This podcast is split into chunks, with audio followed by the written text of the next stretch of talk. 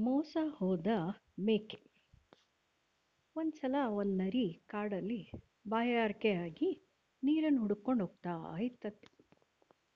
ಹೀಗೆ ಹೋಗ್ತಾ ಇರಬೇಕಾದ್ರೆ ಅಲ್ಲೊಂದು ಅರ್ಧಂಬರ್ಧ ಕಟ್ಟಿ ಬಿಟ್ಟಿರೋ ಬಾವಿ ಕಾಣಿಸ್ತಂತೆ.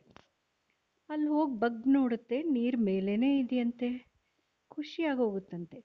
ಅದು ಎಷ್ಟು ಆಳ ಇದೆ ಅಂತ ಯೋಚನೆ ಮಾಡಿದೆ ಅದರೊಳಗೆ ಧುಮುಕ್ಬಿಡ್ತಂತೆ. ಪುಣ್ಯಕ್ಕೆ ಅದು ತುಂಬ ಆಳ ಇರಲಿಲ್ಲ.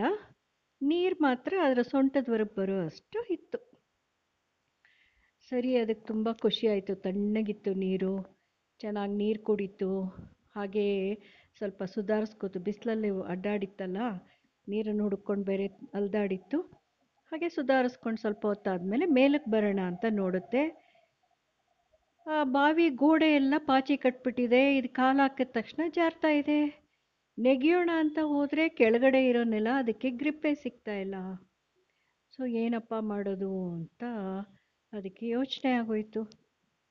ನೋಡೋಣ, ದೇವರಿದ್ದಾನೆ, ಏನಾದರೂ ಉಪಾಯ ಸಿಕ್ಕುತ್ತೆ ಅಂತ ಅಂದ್ಬಿಟ್ಟು ಹಾಗೇ ನಿಂತ್ಕೊಂಡು ರೆಸ್ಟ್ ತಗೋತಾ ಇತ್ತಂತೆ.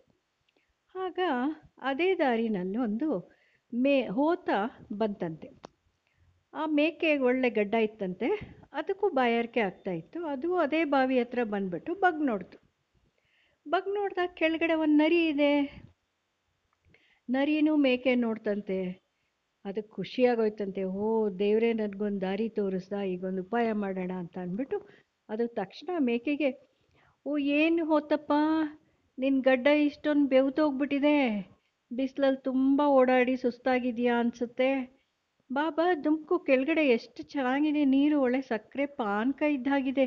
ನೀನು ಒಂದು ಸ್ವಲ್ಪ ನೀರು ಕುಡಿದು ಸುಧಾರಿಸ್ಕೋ ಬಾ ಬಾ ಅಂತ ಕರೆಯುತ್ತೆ.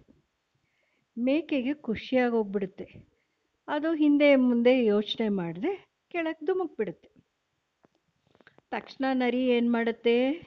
ಮೇಕೆ ಬೆನ್ನ ಮೇಲೊಂದು ಕಾಲಿಟ್ಟು, ಕೊಂಬಿನ ಮೇಲೊಂದು ಕಾಲಿಟ್ಟು ಟಂಗ್ ಅಂತ ನೆಗೆದು ಹೊರಗೆ ಬಂದ್ಬಿಡುತ್ತೆ. ಮೇಕೆ ಏನಾಯಿತು ಅಂತ ಗೊತ್ತಾಗೋ ಅಷ್ಟರಲ್ಲಿ ನರಿ ಮೇಲ್ಗಡೆ ಇರುತ್ತೆ. ಆಗ ನರಿ ಹೇಳುತ್ತೆ ಹೋತಕ್ಕೆ, ಅಯ್ಯೋ ಹೋತ, ನಿನಗೆ ಗಡ್ಡ ಇರೋ ಅಷ್ಟರಲ್ಲಿ ಅರ್ಧದಷ್ಟಾದರೂ ಬುದ್ಧಿ ಇದ್ದಿದ್ರೆ ನಾನು ಕರೆದ ತಕ್ಷಣ ನೀನು ಒಳಗೆ ಬೀಳ್ತಾ ಇರಲಿಲ್ಲ.